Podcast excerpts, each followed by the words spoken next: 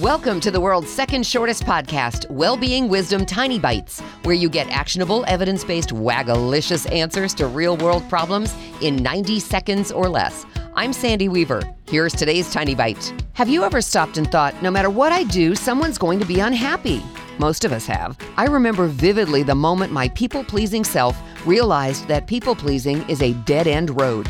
I was 16 in high school and was being pulled in three different directions at once. My amazing guidance counselor wanted me to do one thing, my physics teacher wanted something else, and my mom and dad were expecting something completely different. I stood in my bedroom, door closed, agonizing over how I could possibly please them all. Then it hit me. What did I want?